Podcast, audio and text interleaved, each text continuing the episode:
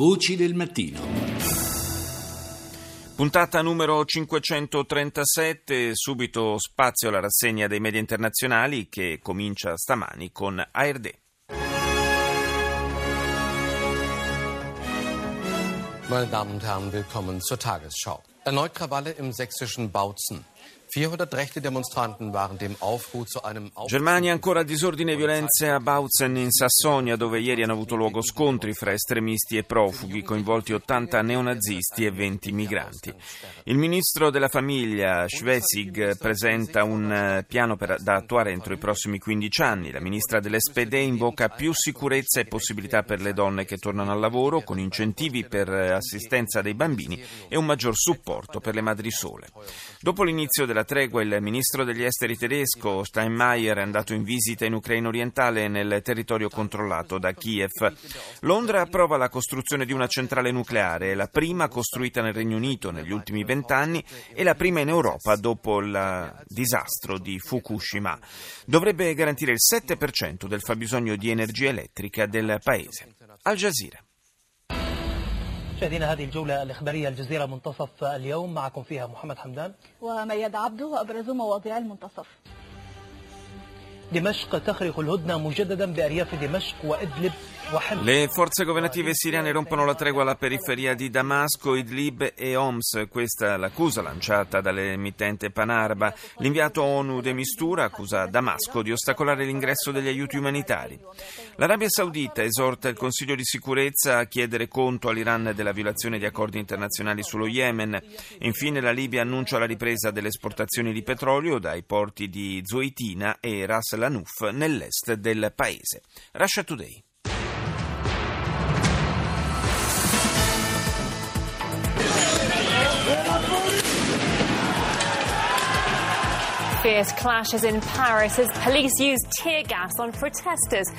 Violenti scontri a Parigi con la polizia che spara gas lacrimogeni contro i manifestanti scesi in piazza contro la controversa riforma del lavoro.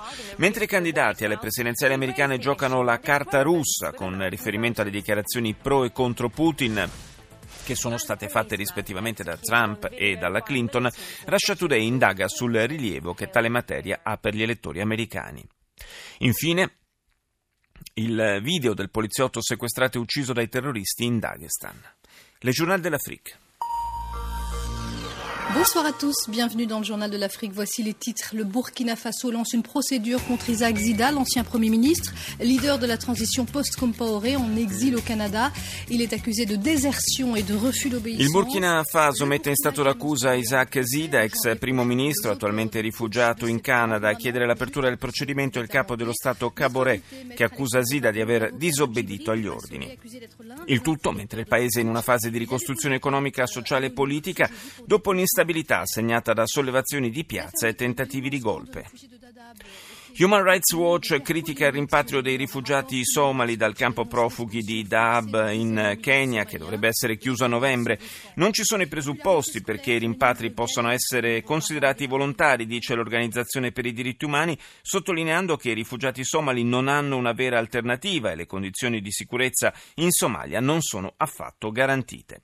Il gruppo islamista Boko Haram ha diffuso un nuovo video in cui non compare il suo leader Abubakar Shekau, dando così credito alla la notizia riportata dall'esercito nigeriano, secondo cui sarebbe rimasto gravemente ferito o forse ucciso in seguito a un bombardamento.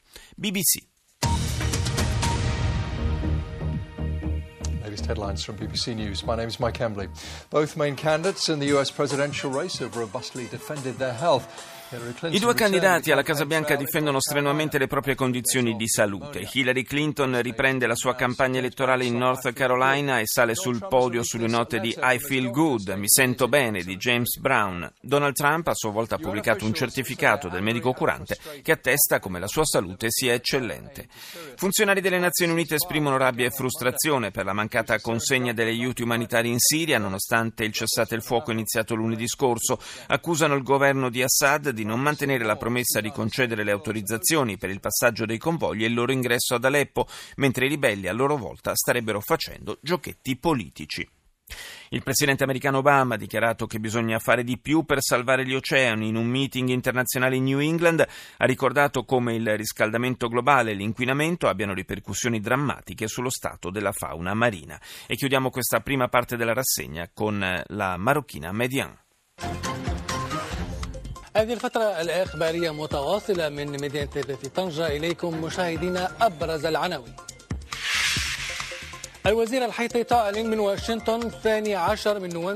La ministra marocchina dell'ambiente Al Haiti annuncia da Washington che il 12 novembre sarà la giornata mondiale degli oceani e la loro protezione sarà al centro del vertice di COP22 a Marrakesh.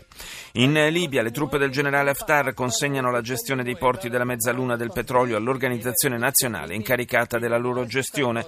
Infine in Siria, segretario di Stato americano Kerry e il ministro degli esteri russo Lavrov si accordano per prolungare prolungare la tregua di 48 ore, mentre gli aiuti internazionali attendono ancora di entrare dalla frontiera turca.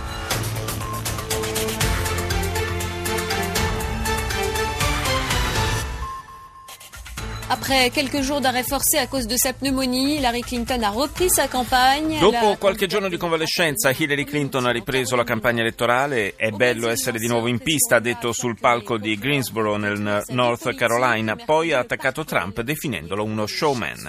In Brasile, Lula accusa i magistrati di voler distruggere la sua vita politica. La procura lo ha accusato di essere al vertice del sistema di corruzione nello scandalo Petrobras. L'inchiesta potrebbe mettere a rischio la candidatura del fondatore del partito Partito dei Lavoratori alle presidenziali nel 2018. Cortei contro la riforma del lavoro in più di 100 città della Francia al grido di il grande perdente di questa legge è François Hollande. Almeno un manifestante e cinque poliziotti sono rimasti feriti a Parigi. CNN. This is CNN Newsroom live from Los Angeles ahead this hour. A Bertha, no more. Donald Trump's campaign says the Republican nominee now believes President Obama was born in La campagna elettorale di Donald Trump cambia rotta. Obama è nato negli Stati Uniti, ha ammesso il candidato repubblicano alla Casa Bianca capovolgendo la sua teoria difesa per cinque anni che metteva in dubbio l'eleggibilità del presidente in base alla Costituzione in quanto nato in Kenya, lui sosteneva, e non sul suolo americano. Hillary Clinton di nuovo in campagna elettorale sale sul podio, fa un discorso sul suo ritrovato stato di salute e sulle note di I Feel Good di James Brown. Gli ultimi sondaggi la danno davanti a Trump per un solo punto. Dalle Filippine arriva una dura testimonianza contro il presidente Rodrigo Duterte. Quando era sindaco di Davao ha sguinzagliato diversi squadroni della morte, ha dichiarato un ex sicario davanti alla commissione senatoriale istituita per indagare sulle uccisioni extragiudiziarie avvenute dall'insediamento di Duterte. Lo staff presidenziale ha respinto le accuse. E andiamo proprio nelle Filippine con PTV News. President Rodrigo Duterte said there is no let up in the fight against illegal drugs as he is determined to meet his own deadline to make the Philippines Sulla TV filippina troviamo le dichiarazioni proprio di Duterte che confermano la sua volontà di non porre limiti alla guerra al narcotraffico. L'uomo forte di Manila non intende fermarsi e ribadisce la volontà di liberare il paese dal crimine e dagli stupefacenti entro sei mesi. Ha anche presentato una lista di circa mille persone, fra cui figurano anche parlamentari, giudici e amministratori locali, legate a vario titolo con il narcotraffico. Radio Romania.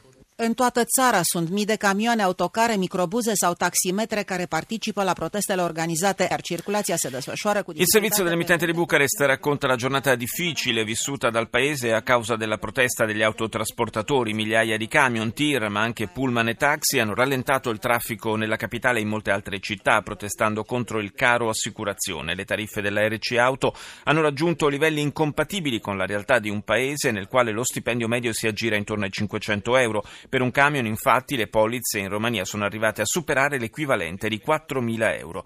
Al termine di una giornata in cui i manifestanti hanno minacciato di paralizzare il paese, le trattative sono sfociate in un'intesa con il tento per le polizze assicurative dei mezzi pesanti fissato all'equivalente di circa 1.700 euro. Andiamo in Giappone, NHK.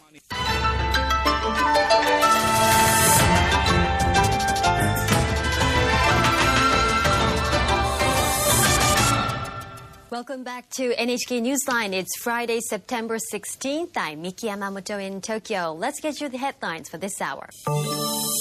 Closer